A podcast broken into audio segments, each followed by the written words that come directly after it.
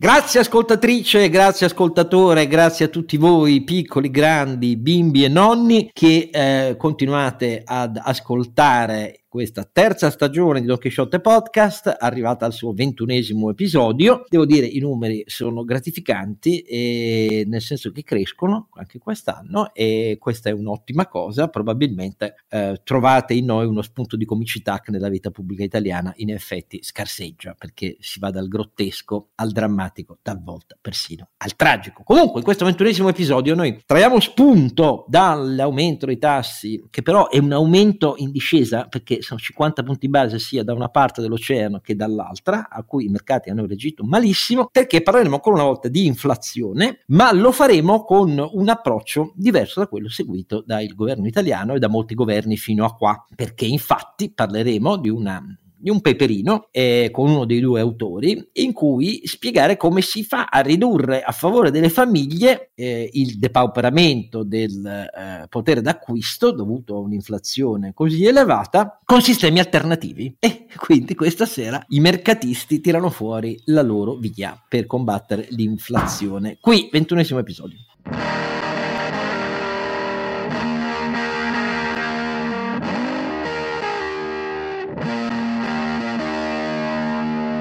Don Chisciotte tristissimo, Don è sempre lo privo di ragione eh, a voi noto Oscar Giannino, mentre invece grazie al cielo poi ci sono i suoi due eh, autorevolissimi eh, uomo del fare e uomo del pensare, eh, l'uomo del fare per definizione è l'imprenditore, cioè il nostro Sancio Panza. L'uomo fatto più che altro.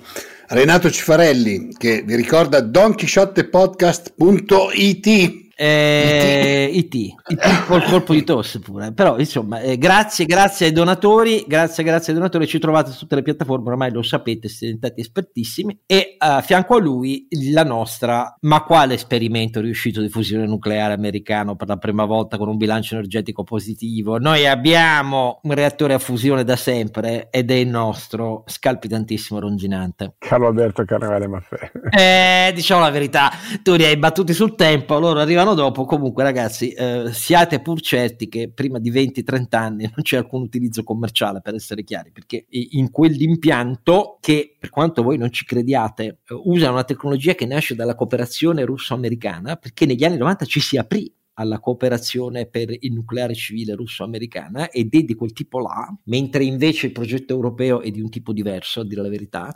Ecco, nell'impianto americano, profondamente diverso, cioè nasce da tutt'altro filone di ricerca sulla fusione, quel, il progetto europeo a cui partecipa anche l'Italia. Per essere chiari, eh, il, l'esperimento americano ha funzionato con laser di tale potenza che per quanto il bilancio energetico sia comunque per la prima volta positivo, bisogna aspettare poi per ricreare eh, il fenomeno tutto il tempo necessario al raffreddamento, quindi di lì un utilizzo commerciale lo vedo abbastanza improbabile a dire la verità, però certo è un grande passo perché significa che c'è un passo in avanti eh, verso una fonte energetica senza emissioni di CO2 e che speriamo ai nostri figli cambi l'orizzonte rispetto alle trappole, alle forche alle minacce e ai ricatti a cui ci sia, ci sia sottoposto il tiranno sanguinario Putin.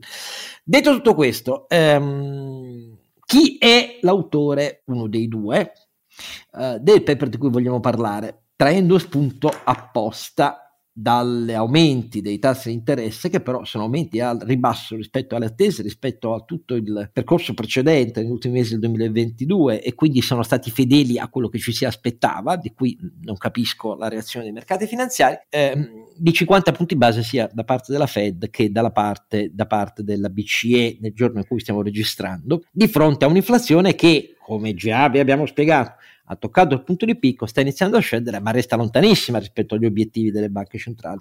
E quindi gli aumenti dei tassi, dopo decenni di dopo veramente tanti, troppi anni di metadone eh, monetario, devono continuare a crescere, sia pure facendo sempre, ve lo abbiamo già spiegato, il conto di quali sono gli effetti di frenata poi che, che essi inducono. Però infatti il tasso di aumento dei tassi stessi è diminuito e quindi mi sembra che siamo su un percorso più che ragionevole e che non spiazza le attese dei mercati. Quindi mh, continuo a non capire perché le attese dei mercati vadano così giù, il Fuzimib ha perso 3,45 significa che evidentemente si attendevano la fine dell'aumento dei tassi evidentemente però non guardano agli effetti di questa inflazione, cui, il cui fenomeno americano e europeo è totalmente diverso per origine, ve lo abbiamo spiegato anche questo. Non ci eh, ma Oscar, non ci sono solo i tassi, c'è lo stock di eh, asset che la BCE ha comprato e che comincerà a non ah, comprare ah, certo. più anzi a comincerà a non ricomprare più, quindi di fatto riduce il bilancio. Io penso che sia questa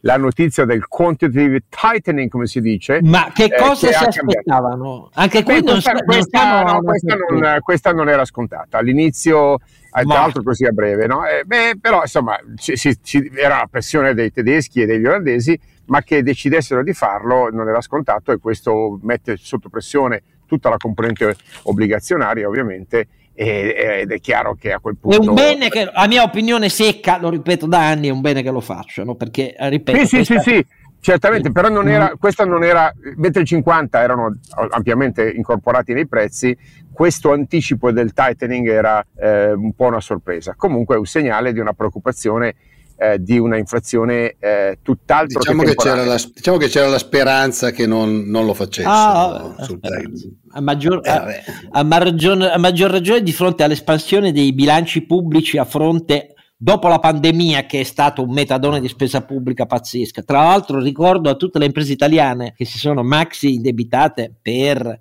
ehm, con strumenti tipo il fondo per la PME e così via. Lo ricordo a chi ci ascolta che magari non è un imprenditore, ma l'uscita da quell'indebitamento che ha tassi bassissimi per carità, una duration media del, del prestito di 5-7 anni, ma sono tutti indicizzati, eh? quindi siccome sono indicizzati i tassi non saranno bassissimi bassissimi. Uscire da quello è già una bella impresa. In più, i bilanci pubblici, dopo la maxi espansione del Covid, maxi espansione aggiuntiva per i ristori e la mitigazione dei prezzi energetici con una metodologia che non toccava né la domanda né l'offerta dell'energia, perché questa è stata la grande trovata, beh, eh, capisco che la BCE dica a maggior ragione eh, c'è bisogno di segnali di quel tipo, ma evidentemente siamo solo noi a pensarlo. Ma chi è l'autore del paper che indica una via di mercato alternativa? Rispetto a quella dell'espansione della spesa pubblica per far fronte all'impatto che l'inflazione, che nel nostro caso è soprattutto energetica, eh, non è un'inflazione da salari come quella americana, eh, è Carlo Stagnara, il direttore scientifico di ricerca dell'Istituto Bruno Leoni. Grazie di essere con noi Carlo. Ciao, buonasera, grazie a tutti voi. Trovate sul sito dell'Istituto Bruno Leoni eh, i paper di cui parliamo questa sera che eh, Carlo cofirma con um, Giacomo da Ross. Ecco, um, posso chiederti Carlo, prima di spiegarci, sono quattro i grandi settori che voi esaminate ed il conto approssimativo che fate, ci spiegherai come lo fate, e che le misure che proponete di mercato e che significa praticamente non è un maxi deficit aggiuntivo, abbiano un impatto di quasi 900 euro a famiglia media italiana, se non sbaglio. Ma prima di questo ti posso chiedere Cosa pensi tu delle reazioni che ci sono state in Italia all'aumento del, di 50 punti base del tasso di interesse e all'annuncio che ha ricordato Carlo Alberto um, sui tempi della riduzione immediata di inizio uh, degli acquisti sui uh, mercati secondari dei titoli, soprattutto pubblici e poi anche con una parte di obbligazionario privato? Perché io ne ho vista una, per esempio, che mi ha lasciato molto perplesso, quello di Guido Crosetto. Tu cosa ne pensi, Carlo Stagnaro? Sì, anch'io sono perplesso per usare un eufemismo, eh, in parte sono anche stupito, nel senso che la sensazione è che queste reazioni sono le stesse che ci sarebbero state eh, sei mesi fa o, o un anno fa, quando molti di coloro che se ne sono fatti interprete, a partire da, dal ministro Crosetto, erano autorevoli esponenti dell'opposizione e quindi in fondo eh, gridare contro qualunque cosa si muovesse, faceva parte eh, del loro mestiere e, e, e, però appunto ci si aspettava che con, eh, con, con l'assunzione di incarichi di governo eh, ci fosse un, una maggiore eh, cautela, soprattutto perché ci sono due aspetti che a mio avviso un po' sfuggono queste, a, a chi interpreta questo tipo di reazioni. il primo aspetto è quello che si diceva prima, non, non, non ci sono tante altre cose che la BCE potesse fare data la situazione. Il secondo aspetto che è strettamente collegato è non c'è nulla di sorprendente nel fatto che la BCE eh, si sia mossa eh, in, questa, in, questa, direzione. Eh, quindi anche io sono abbastanza, abbastanza mh, mm, colpito. Per chi non lo, non... Sapesse, chi non lo sapesse, il ministro della difesa, Cosetto, ha commentato molto duramente dicendo non capisco questo regalo di Natale che la signora Lagarda ha inteso fare all'Italia e poi ha pubblicato una tabella cioè avete visto come cala il prezzo dei BTP cioè aumentano i rendimenti quindi gli oneri per lo Stato? Questo sarebbe il regalo. Non si capisce perché poi è fatto all'Italia come se si applicasse solo all'Italia questa cosa qui. Il problema è che l'Italia per il suo debito ovviamente ne ha un impatto maggiore ma questo però eh, non è una questione sì e, e poi c'è un altro paradosso Oscar in questo. Cioè eh, più si lamentano del regalo che la signora Lagarda ha fatto all'Italia, più sono loro stessi a fare lo stesso regalo all'Italia, perché danno la sensazione, tra l'altro all'indomani di questa eh, pantomima sulla ratifica del, del, MES, danno la sensazione che il governo italiano, a dispetto dei messaggi estremamente rassicuranti che erano stati lanciati durante la campagna elettorale e nei giorni dell'insediamento, in realtà è un governo che dentro continua ad avere quel tipo di pulsioni. Incomprensibile, non, non, so cosa dire. Carlo Alberto, tu che dici? Carlo Alberto tace, preferisce un diplomatico no, silenzio? No, no, no, no, ma dico che eh, Carlo Stagnaro ha ragione a parlare di una facciata rassicurante ed europeista, ma di un cuore eh, assolutamente non convertito ai valori del mercato e dell'europeismo. Quindi non, non, semplicemente riemerge la vera natura di questo governo, che è una natura eh, sovranista, statalista, dirigista, e non, non, mi sorprende per nulla. Ciò detto, non comprendere che dopo 22 anni di introduzione all'euro la eh, BCE è un ente indipendente e deve guardare all'eurozona e non all'Italia, a me sembra veramente un fatto grave. Adesso sinceramente non è questione di politica, è questione di manipolazione de- dei fatti istituzionali. Io preferisco non dire cosa ho pensato e continuo a pensare, mi sono moderato anche su Twitter di questa posizione poi assunta dal ministro Giorgetto, su, Giorgetti su pulsione di Salvini di andare in aula in Parlamento a dire No, la verità è che noi adesso vedremo se ratificarlo o meno, ma il problema è che il MES va cambiato. Certo, esprimere questa opinione una volta che l'hanno ratificato tutti gli altri paesi europei e che è caduta anche la scusa della Corte tedesca, adesso surreale, io non so proprio co- co- co- cosa dire diversamente, cioè surreale. È dura adesso. Ma no, è dura, è proprio sì. una cosa simile detta così, non, non lo so, ecco, non, non, la, eh, non, l'avrei capita in bocca a Borghi, figurati come posso capirla in bocca a Giorgetti, cioè non riesco proprio a a trovare pace perché l'argomento è così marchianamente indifendibile una volta che tutti l'hanno ratificato cambiamolo adesso certo vabbè comunque de- Comunque. Diventa difficile cambiarlo, mettiamolo così. Ma no, è, è surreale, cioè, punto, cioè... se non impossibile. Però, sai, alla fine vengono fuori le cose che avevamo detto quando avevamo commentato, se ricordo bene, il, la composizione del nuovo governo e avevamo detto che uno se il coraggio non ce l'ha non glielo Ah sì, io, io, testualmente quindi... ho detto che non ricordo che una, un, su una questione seria Giorgetti abbia alla fine mai detto no a Salvini e infatti si vede. E quindi se Salvini dice vai là e di che è da cambiare. E, e ripeto, io di Salvini e di Conte non mi stupisco mai, cioè che, che, che tutti continuano a, far, a, scrivere articoli, ah Conte come ha approvato 5 decreti per l'anno 40, adesso in Parlamento dice guerra fondai, eh, miserabili, eh, eccetera, eccetera. Conte, per chi non l'avesse capito, il PD per esempio, eh, per chi non l'avesse capito, non è una maschera tragica o drammatica, è una maschera vuota cioè di- dietro ci puoi trovare tutto il controllo di tutto. Del resto è, è, è il modo in cui eh, sta ricrescendo nei sondaggi, quindi a sua volta si fa un calcolo di quel tipo là. Di Salvini non me ne meraviglio, cioè Salvini è uno che ha mandato i suoi, ha mandato i suoi eh, accoliti al metro a appiattire le tangenti energetiche dagli sgherri di Putin che si sono rifiutati di prenderli sul serio, per una volta non sbagliava, no? E lui attacca eh, sulla vicenda obbrobriosa dei sacchi di soldi del Qatar eh, al Parlamento europeo, però lui lo fa, ma del resto è così, cioè, io di Salvini di Conte non mi meraviglio mai, di Giorgetti un po' mi meraviglio, però detto tutto questo torniamo al punto. In cosa consiste Carlo Stagnaro? Perché qui bisogna, abbiamo due Carli anche qua. Poi tra l'altro noi abbiamo, eh, eh scusate, abbiamo Carlo Stagnaro e Carlo Alberto, eh, quale Car- Carlo III d'Inghilterra? Noi abbiamo due Carli al quadrato. Siamo... Na- nati lo stesso giorno. Nati lo stesso Sembriamo... Sembriamo la Ferrari che c'ha due Carli. Eh, no, non, fa, non, fare cose motoristiche che poi le tocchiamo dopo, tra te e Carlo Stagnaro. Quelle. Ma detto questo, eh, Qual è l'approccio per cui è possibile mitigare in quattro settori che adesso ci spieghi, quelli su cui vi siete esercitati, tu e Giacomo Daros, gli effetti dell'inflazione quantomeno sulle famiglie che non passano per gli enormi ristori, sussidi, eccetera, eccetera. Eh, siete degli irrealistici siamo politicamente siamo sicuramente degli realistici perché diciamo noi stessi siamo consapevoli che la probabilità che eh, le proposte che facciamo siano accolte è per essere molto generosi assai bassa.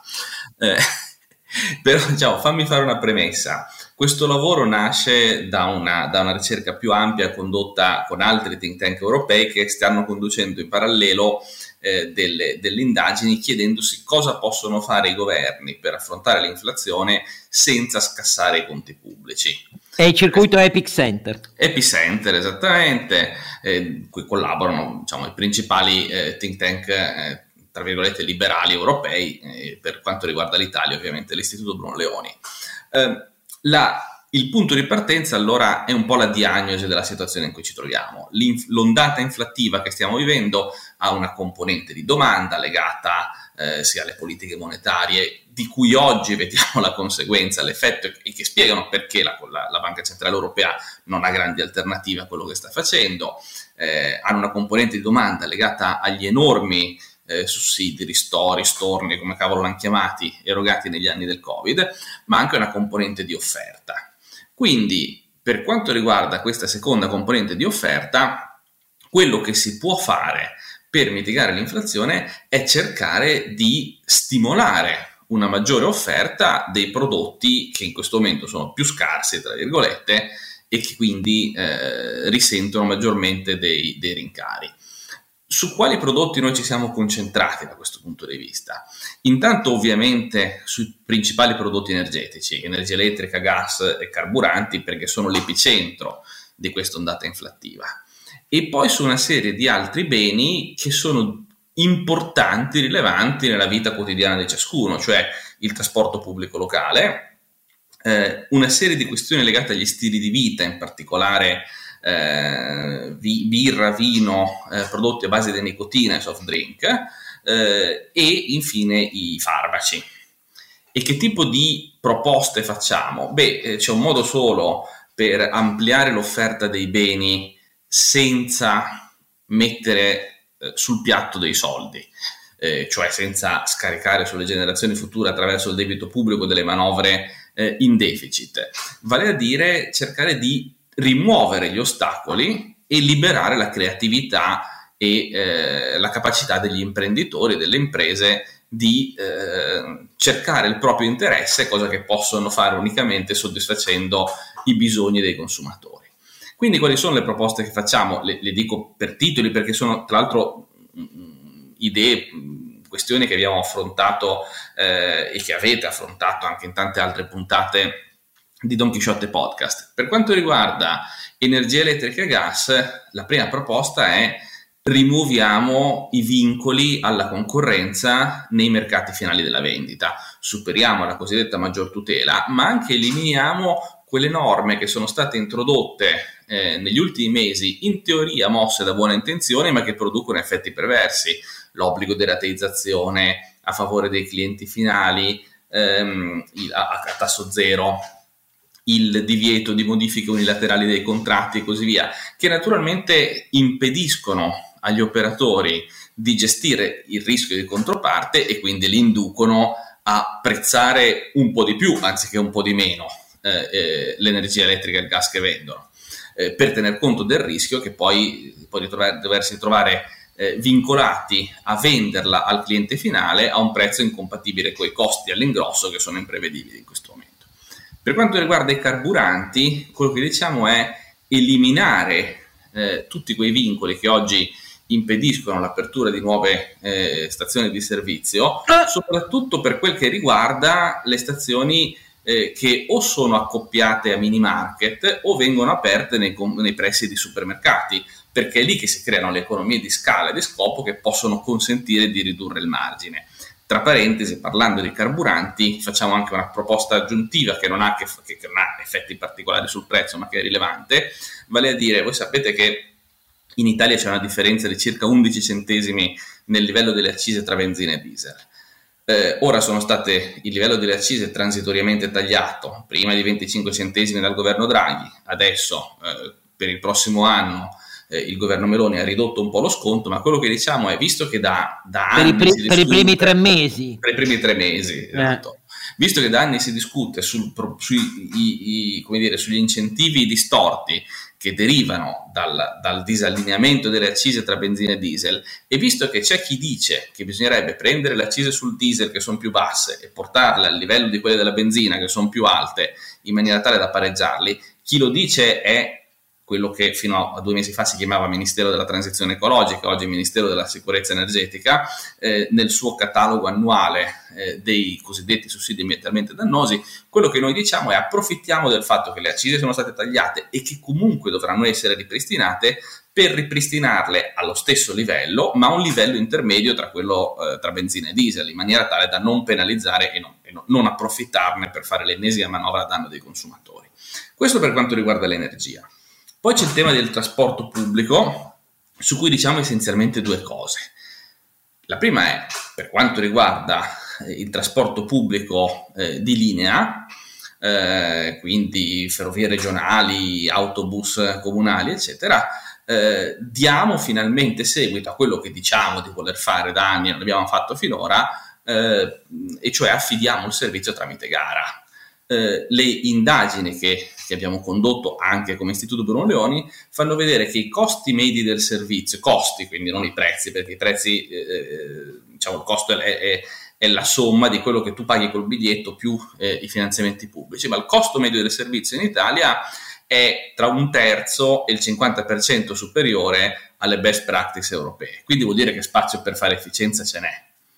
Per quanto riguarda i temi legati agli stili di vita, eh, diciamo sostanzialmente cioè, non diciamo, facciamo spazio ce n'è esattamente quello che storicamente i servizi gestiti in house senza gare invece non fanno. Ecco, sì, tra l'altro ci sono dei servizi che sono emersi eh, sul, sul, privato, pensate alle piattaforme eh, che consentono di, di, di, organizzare viaggi in pullman de, su lunga percorrenza, mentre parliamo è in discussione la legge di bilancio dove ci sono emendamenti che vorrebbero sostanzialmente impedire questa cosa e subordinare l'autorizzazione di nuove tratte non solo al parere giusto per carità delle regioni interessate, ma al parere delle aziende di servizio pubblico che insistono sulle stesse, sulle stesse mete e non ridete, nel, nel testo dell'emendamento si specifica che tutto questo viene fatto, aperte virgolette, al fine di tutelare l'equilibrio economico-finanziario degli esercenti il servizio pubblico, chiuse virgolette, sia mai che facendogli qualcuno concorrenza eh, dovessero essere costretti a diventare più efficienti. Io rido perché c'è un po' eh. da ridere, però è così. Eh, e poi dicevo, abbiamo analizzato una serie di ambiti legati agli stili di vita dove il messaggio più importante che diamo è eh, evitiamo di introdurre nuove tasse e quindi in particolare la sugar tax e la plastic tax che ormai da anni pendono come una spada di Damocle. E infine guardiamo al tema dei farmaci e anche qui eh, recuperiamo un evergreen. Eh, chiudo in bellezza a proposito di probabilità che questa proposta asintoticamente zero suggeriamo la liberalizzazione dei farmaci di fascia C cioè i farmaci eh, che eh, richiedono la prescrizione eh, ma che sono interamente a carico del paziente e che quindi non c'è un motivo al mondo per cui possono essere venduti solo nelle farmacie, ma non nelle parafarmacie dove pure al banco c'è un farmacista che ha la stessa laurea, gli stessi studi e così via. Quindi, in parole povere, sull'energia il nemico eh, che naturalmente non sconfiggeremo è il MEF che vuole fare più incassi, per essere chiari. Sul trasporto locale il nemico che non sconfiggeremo è tutto il trasporto pubblico locale, come sì, ovvio. Diciamo, le, società, le società partecipate esatto. dai comuni. Dai comuni, dalle regioni, eccetera. No, eccetera. Cioè il nemico è la concorrenza. Noi abbiamo l'autorità per la tutela della concorrenza, il Parlamento per la lotta alla concorrenza. Mi sembra giusto, è, è, è, si chiama bilanciamento dei poteri è una cosa ah, molto liberale. Ah, ah, Montesquieu, già dimenticavo, è Montesquieu questo che porta all'inefficienza e all'aumento delle entrate pubbliche senza efficienza a costo naturalmente dei, dei clienti. Però detto tutto questo, naturalmente voi trovate nel paper eh, il dettaglio di tutto questo, però io una domanda eh, aggiuntiva a Carlo Stagnaro eh, la devo fare perché come sai anche il Consiglio europeo che si è tenuto oggi in presenza di una revisione della prima proposta della Commissione europea stiamo parlando del prezzo del gas per essere chiari eh, una revisione a ribasso dell'applicazione di quel macchinoso meccanismo nato per essere estremo e non essere applicato mai non ha respinto in toto come è avvenuto al consiglio sulla proposta precedente, ma ha detto va bene parliamone ed è tutto rinviato nelle dichiarazioni che trovate in agenzia oggi all'ater del Consiglio europeo al Consiglio d'Energia di lunedì dove la dichiarazione detta proprio fuori dai denti è se Italia, Francia e Germania, i rispettivi tre ministri, trovano l'accordo uh, sul prezzo, visto che rappresentano praticamente tre blocchi, di cui in realtà quello dell'Italia è il più rilevante rispetto a quello dietro ai tedeschi e dietro ai francesi, eh, si fa il tetto del prezzo del gas, che però è una tesi, come abbiamo spiegato molte volte, che può essere comprensibile per come è nata, ma che in realtà, caro Sagnaro, ridicelo brevemente, ma in maniera secca e chiara, n- non è una gran via, per essere chiari. No? Carlo? In generale qualunque tetto imposto a, ai prezzi di un bene che impedisce quindi ai prezzi di superare quel livello rischia di generare scarsità. In questo caso c'è un elemento ulteriore. La Russia ha detto che smetterà di mandare anche quel poco gas che sta continuando a inviare a qualunque paese aderisca a un meccanismo di price cap. È un ricatto, non è un ricatto. Questo, come dire, dal punto di vista eh, del giudizio morale, ognuno è libero di esprimere il giudizio che vuole, ma diciamo abbiamo da un lato un, eh, una solida evidenza economica sugli effetti eh, di questo tipo di misure, dall'altro in aggiunta eh, un elemento di, di, di, minaccia geopolitica più o meno credibile. Quindi il timore dei paesi e delle persone, mi ci metto nel mio piccolo tra, nel mezzo, che eh, guardano con, appunto, con sospetto all'idea del price cap è che questa roba rischia di tradursi in un'ulteriore restrizione dell'offerta eh, e quindi i, a imporre, costringerci a mettere in atto dei razionamenti che finora non siamo stati costretti ad adottare perché essenzialmente siamo stati eh, benedetti da un clima straordinariamente mite, almeno fino ai primi giorni di dicembre, eh, grazie al quale quindi i consumi sono letteralmente crollati. Eh, I consumi nel mese di ottobre, che è l'ultimo dato definitivo che abbiamo, ma novembre sarà molto simile, si sono eh, in Italia erano del 23 circa per cento al di sotto eh, della media del, del, periodo, ma questo 23% era eh, la risultante di eh, variazioni diverse nei vari settori, con una contrazione molto significativa da parte dei consumi industriali, circa il 20%, che vuol dire sostanzialmente che lì ci sono delle industrie che rallentano, che frenano, che si fermano, che producono meno, eccetera ma anche un calo del 40% dei consumi domestici, essenzialmente perché nessuno di noi ha acceso il calorifero. No, infatti da ottobre, novembre, dicembre, insomma, soprattutto da novembre e dicembre si vedrà col clima che è salito. Noi abbiamo già intaccato in maniera non troppo preoccupante, ma come ovvio, da, da, da, primi, dalle prime cose che dice SNAM, eh, in maniera significativa noi e gli altri paesi europei sotto l'ondata di freddo, gli stoccaggi. Questo serve per spiegare, lo abbiamo sempre detto, gli stoccaggi non servono a sostituire la parte integrale dei flussi di consumo. Gli stoccaggi servono servono a fronteggiare i punti di picco, per essere chiari. Sì, no, Ma... scusami se ti interrompo, Oscar. Anche negli anni normali servono gli stoccaggi. Esatto, certo. Cioè noi in un anno assolutamente normale Cominciamo l'inverno con gli stoccaggi abbastanza pieni, quest'anno li abbiamo portati a un livello di riempimento anomalo, credo 96%, 96. non si arriva così in alto, ecco, perché normalmente non c'è il timore che, che, che, succeda quello che potrebbe succedere e si finisce l'inverno con gli stoccaggi mezzi vuoti al 20-30%, ecco. E questa è la normalità, la fisiologia di un, di un settore dove i consumi sono fortemente stagionali. L'Italia consuma, per dare due numeri un po', un po spannometrici, circa 70, in un anno normale circa 75 miliardi di metri cubi di gas, ma da settembre a marzo ne consuma 50, da marzo a settembre ne consuma 25. Quindi è chiaro che lo stoccaggio ha una funzione di, eh, di, di, di stabilizzare il livello delle importazioni della produzione nazionale. Allora, fermiamoci qui per un secondo pausa perché facciamo anche un, un brevissimo passaggio sul eh, il ban petrolifero russo e eh, il prezzo. Ci sono due corpi di misura, uno assunto dall'Unione Europea e, e un altro dal G7. Torniamo subito.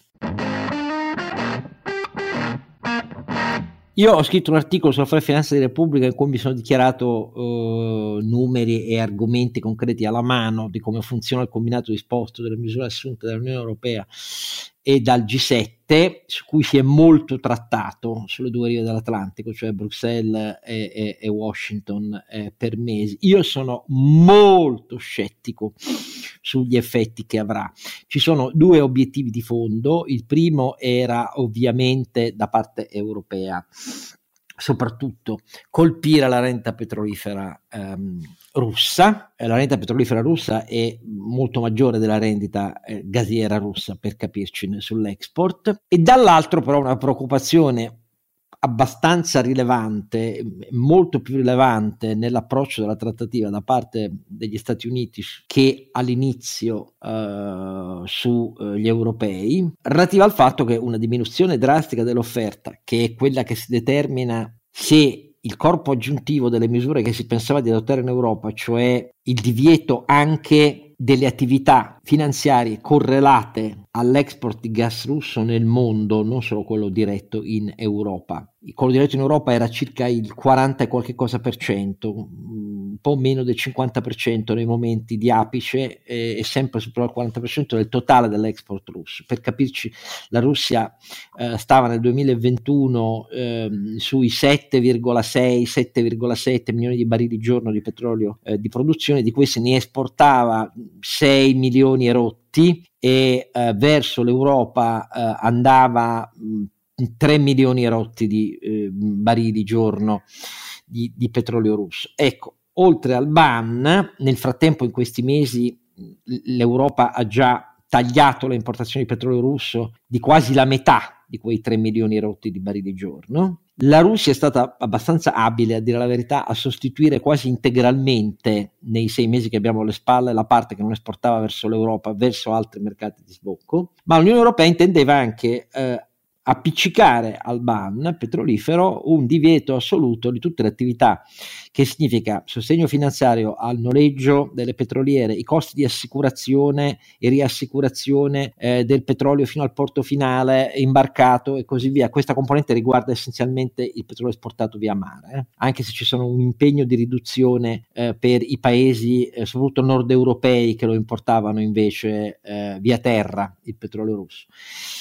La somma di questa cosa europea con il eh, prezzo invece, il tetto al prezzo di 60 dollari al barile mi lascia molto perplesso per una serie di ragioni. Eh, lo sconto che la Russia ha praticato in questi sei mesi per diversificare i, suo, i suoi flussi rivolgendoli verso altri paesi rispetto a quelli dell'Unione Europea già era bisogna distinguere quello via mare e quello via terra, ma senza entrare in troppi dettagli, intorno a 50 dollari, già 50 dollari. Uh, quindi un tetto di 60 euro, come capite bene, non è un, un, un, granché. Ma al di là di questo, l'Unione Europea, su pressione americana, ha stabilito che poi il divieto per tutte le attività finanziarie si riserverà ogni due o tre mesi di verificare se davvero farlo entrare in atto oppure no. Tenete conto che in moltissimi paesi europei uh, le attività finanziarie a quel tipo di uh, export russo sono molto elevate, cioè la percentuale di copertura finanziaria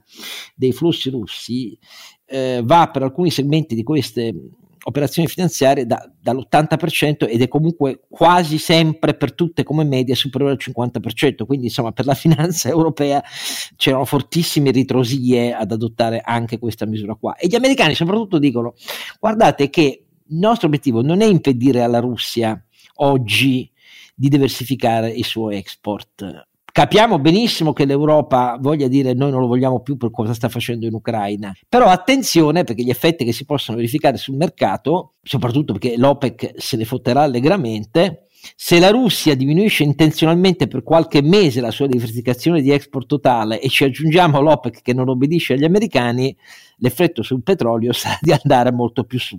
Cosa pensi, Carlo Segnalo? Il mio scetticismo è infondato? No, credo che sia fondato. Eh, il tema del, delle sanzioni sul petrolio russo, diciamo il price cap sul petrolio russo, è un tema molto complicato. Devo dire che finora ehm, i pessimisti co- come te e come me eh, non hanno avuto ragione e di questo siamo, siamo felici. Contenti, che, eh, il timore dei pessimisti era che l'introduzione del price cap eh, sul petrolio russo avrebbe di fatto eh, ridotto l'offerta globale di greggio e quindi fatto aumentare i prezzi e questo finora non, non si è verificato.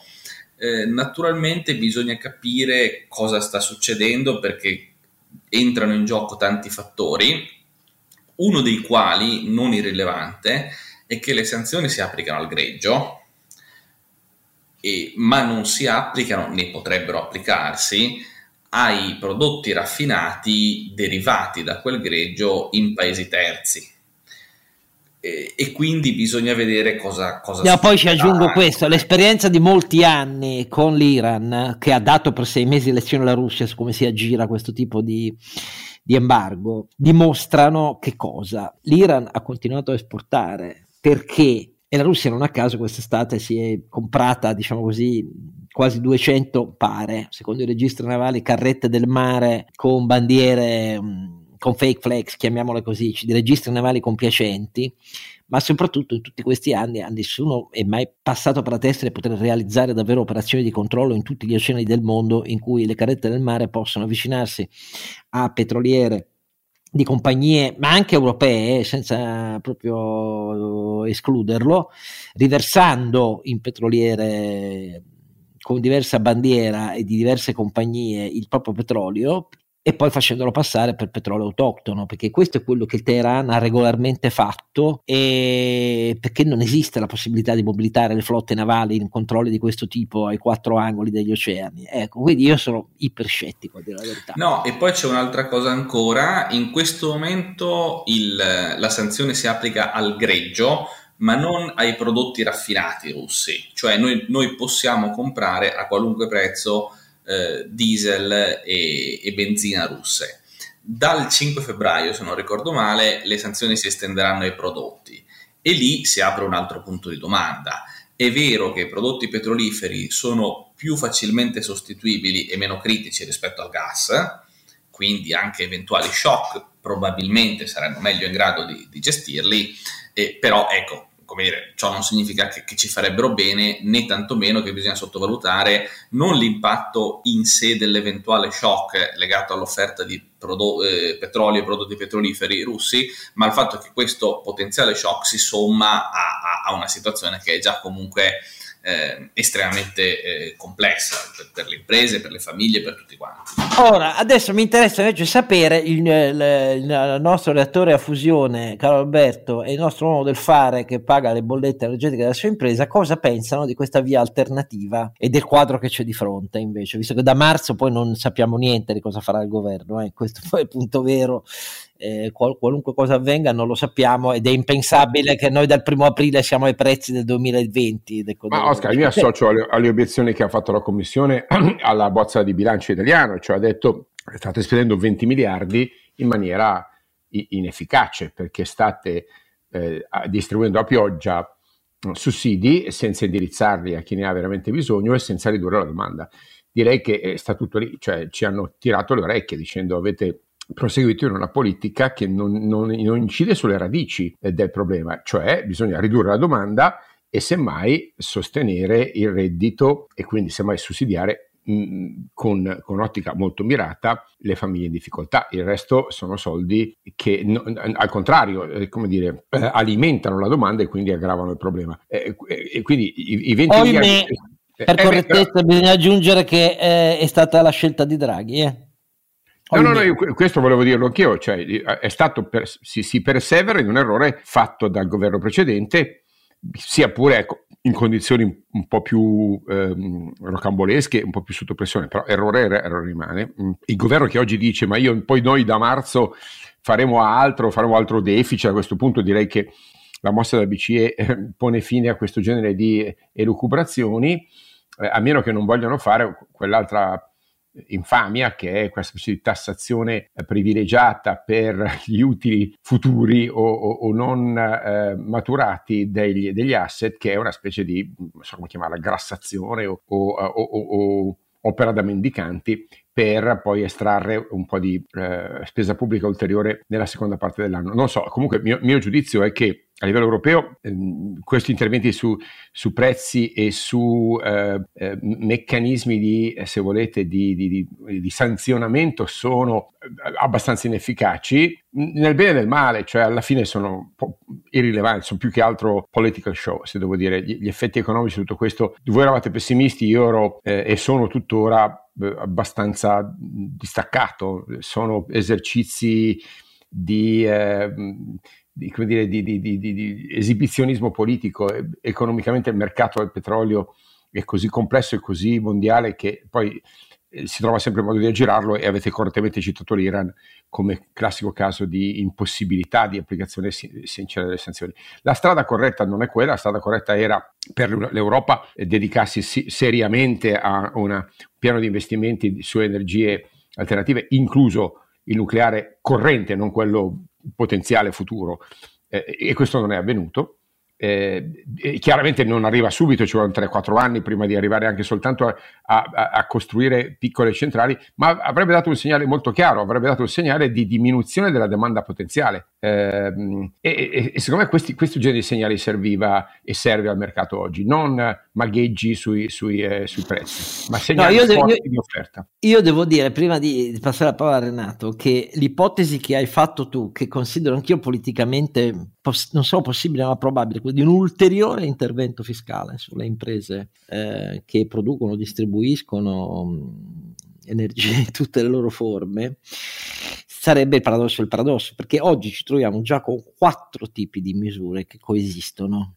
Nel senso che alla prima misura dall'imponibile impensabile che il MEF ha fatto scodellare a Draghi, cioè quella fatta sulle differenze tra attivi e passivi IVA, per capirci, che non esiste come imponibile in nessuna parte del mondo, due volte ritocca- una volta ritoccata l'aliquota in- dall'aliquota iniziale poi con un ritocco verso l'alto, si somma perché non si sostituisce l'intervento sull'IRES che sta in legge di bilancio in questo governo e sia allora che oggi si aggiungono due misure ad hoc per, mh, mm, che riguardano le rinnovabili. In entrambi i casi delle due coppie di misure eh, siamo fuori però dai settori di applicazione della direttiva mh, mm, comunica- comunitaria perché ci abbiamo messo dentro tutto mentre invece lì era molto più precisa. Correggimi Carlo Stagnaro se sbaglio. No, è correttissimo e, tra l'altro la, la logica del, mm, del regolamento europeo era quello di dire... Il regolamento, ha ragione sì, tu, sì. Io distinguo,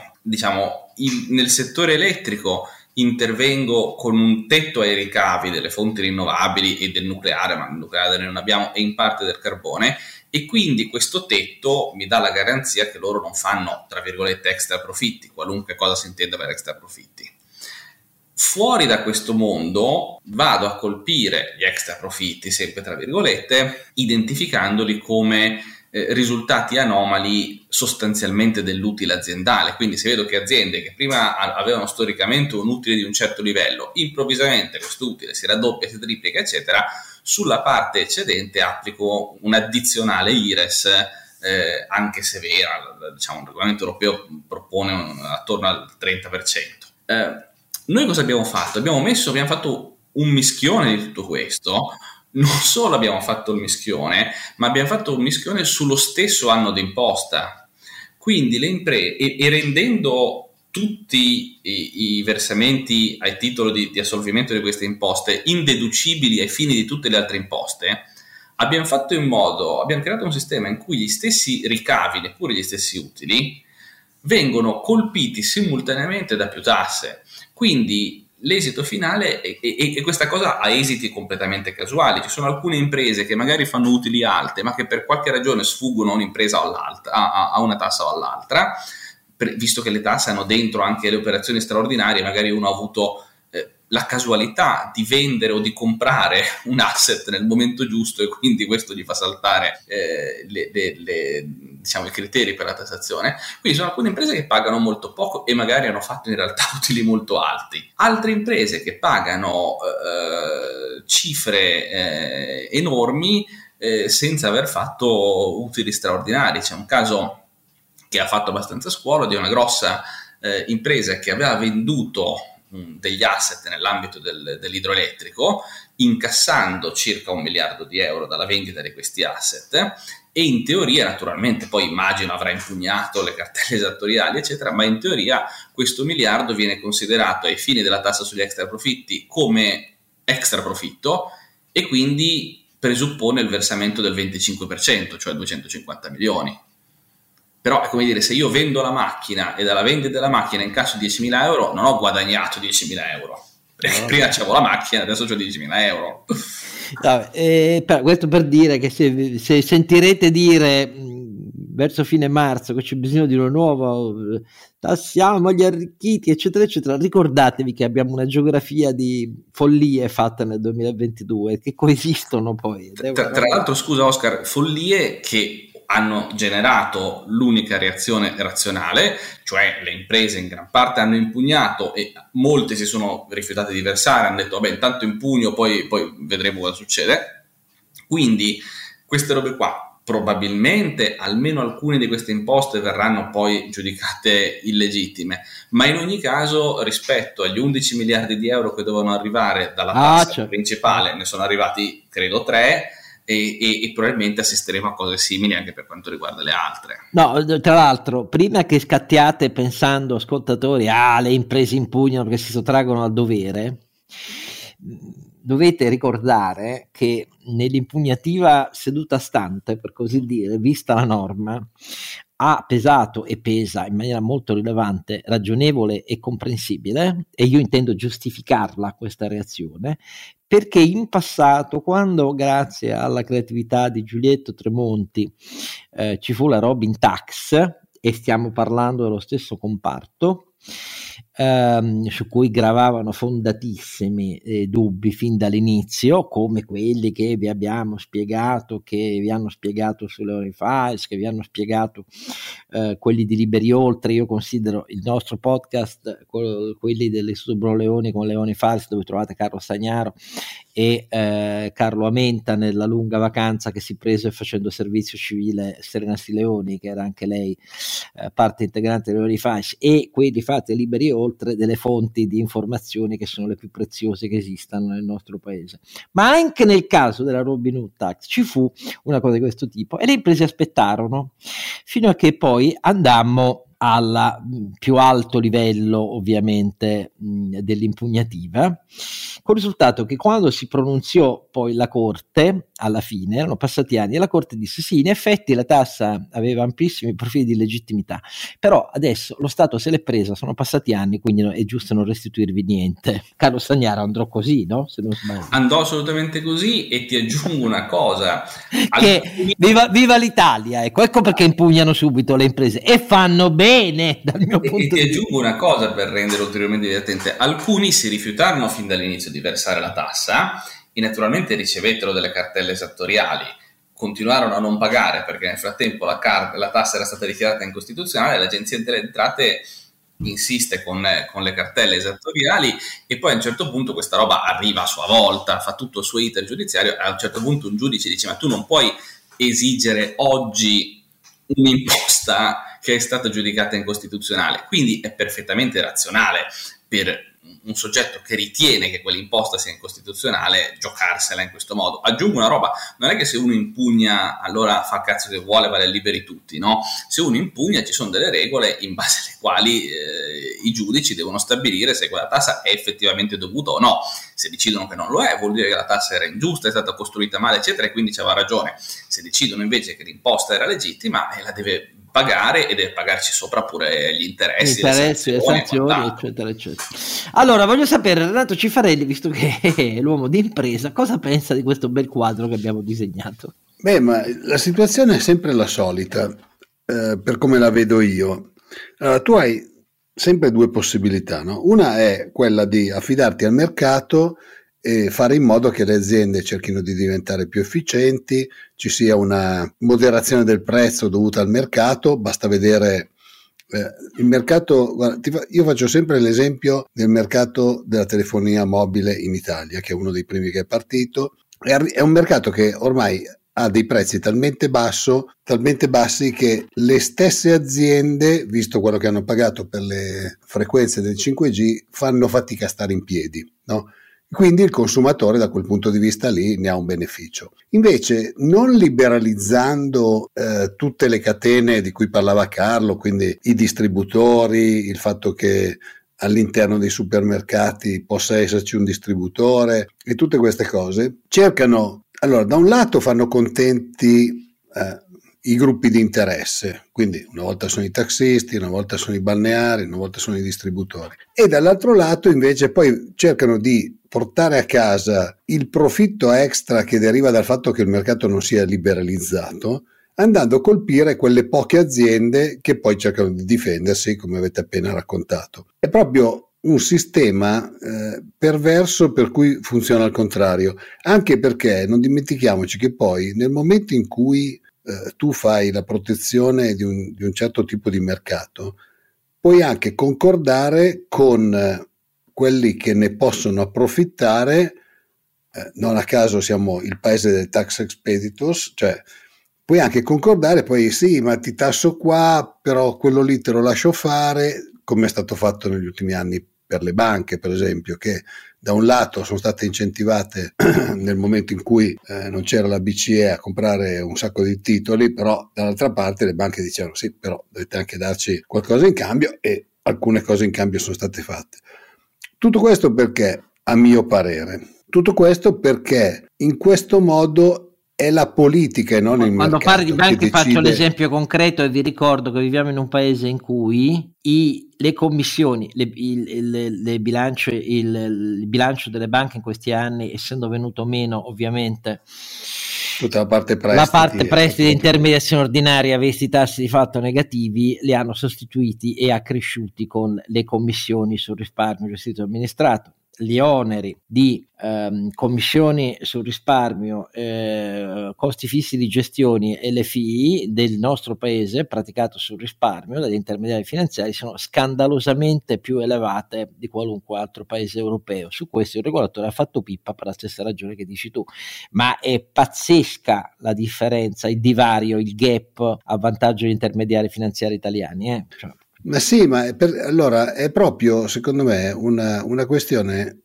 che da noi non si vuole lasciare fare al mercato perché ognuno eh, diciamo dei possibili beneficiari pensa sempre di riuscire a fregare gli altri, tanto per intenderci.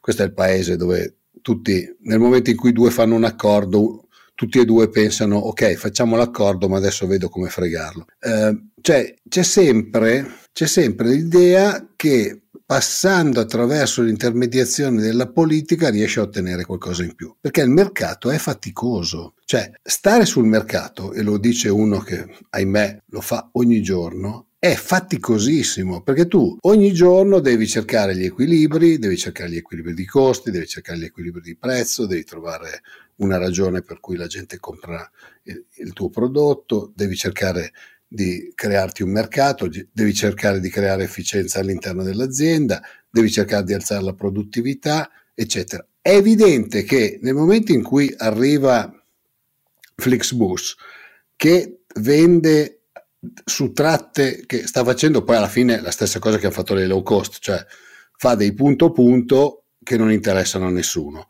dove però c'è traffico, no?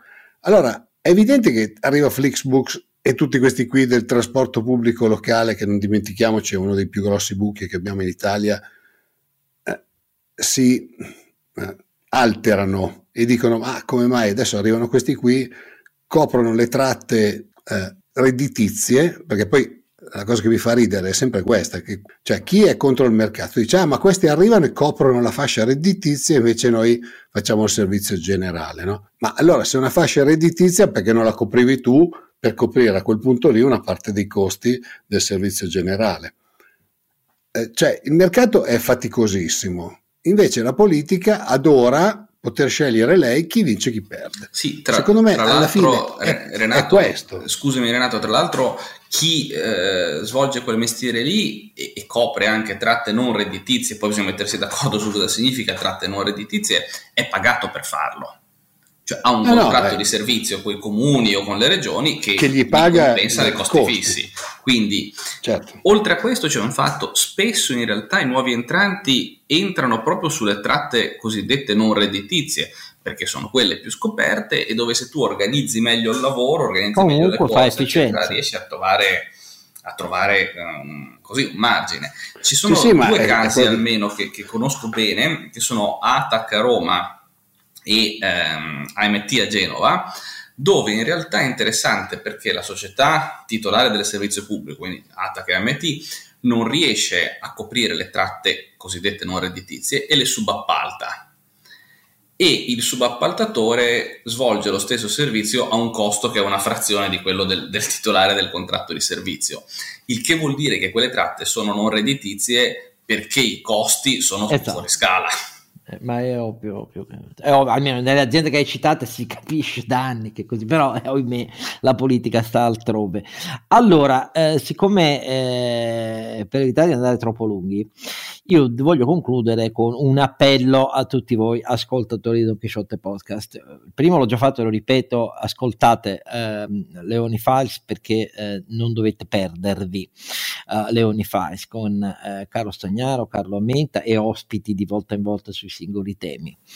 Il secondo, e Serena Sileoni. E Serena Sileoni che è tornata dal servizio civile del governo Draghi, esattamente. Ma ehm, la seconda cosa cari ascoltatori, è che è in corso un'asta sull'Istituto Bruno Leoni, un'asta con beni e servizi, eh, ve l'ho già detto e lo ripeto anche questa volta, eh, anche con eh, eventi esperienziali. In uno di questi eventi esperienziali ci sono due eh, dei nostri eh, amici qua, Carlo Stagnaro e Renato Cifarelli, ve l'abbiamo già detto, trovate nel sito Bruno Leoni eh, l'asta per Natale, che per sostenere ovviamente questo Bruno Leoni, ma questo evento esperienziale è fare un eh, mototour con loro due eh, a bordo della loro Harley Davidson.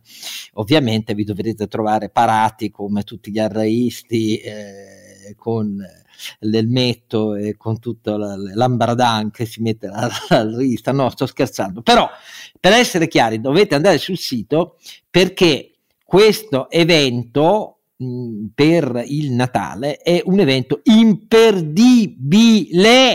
Vista la nomea di Arlisti di Renato Cifarelli di Carlo Stagnaro. E se non ne siete convinti lunedì 19 dalle 19 in poi sempre sul sito del Buono Leoni trovate ci sarà una diretta per eh, la fine dell'asta, per il sostegno finale a tutto ciò che nell'asta, che dalle 19 andrà avanti fino a ora tardissima, fino a che eh, compare Babbo Natale in persona con le sue renne, e naturalmente lì eh, troverete, eh, oltre a Carlo Stagnaro, eh, troverete persino sottoscritto, ma non dovete assolutamente mancare perché è imprezzabile. Il Moto Tour è anch'io. imprezzabile. Ci sei anche tu infatti. È imprezzabile nel senso che è, è, è, un prezzo fuori mercato e voi non potete sottrarvi perché l'ansia di stare dietro questi due spericolati sui cancelli pericolosissimi che sono dal punto di vista motociclistico le Harley è assolutamente un'esperienza che si può fare una sola volta nella vita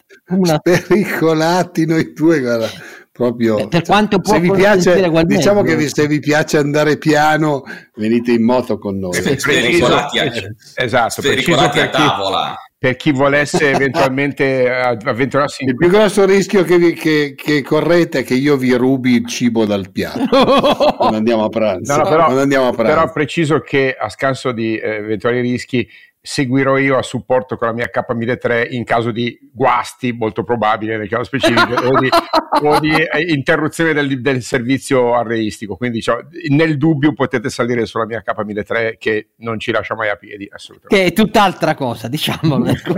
Se non siete esperti motociclisti, fidatevi di quello che avete che è tutt'altra cosa. Però, detto tutto questo... Che effettivamente se andate in moto con Carlo Alberto un, un po' più veloce andate. Ecco, sì, parecchio parecchio. Mi sa.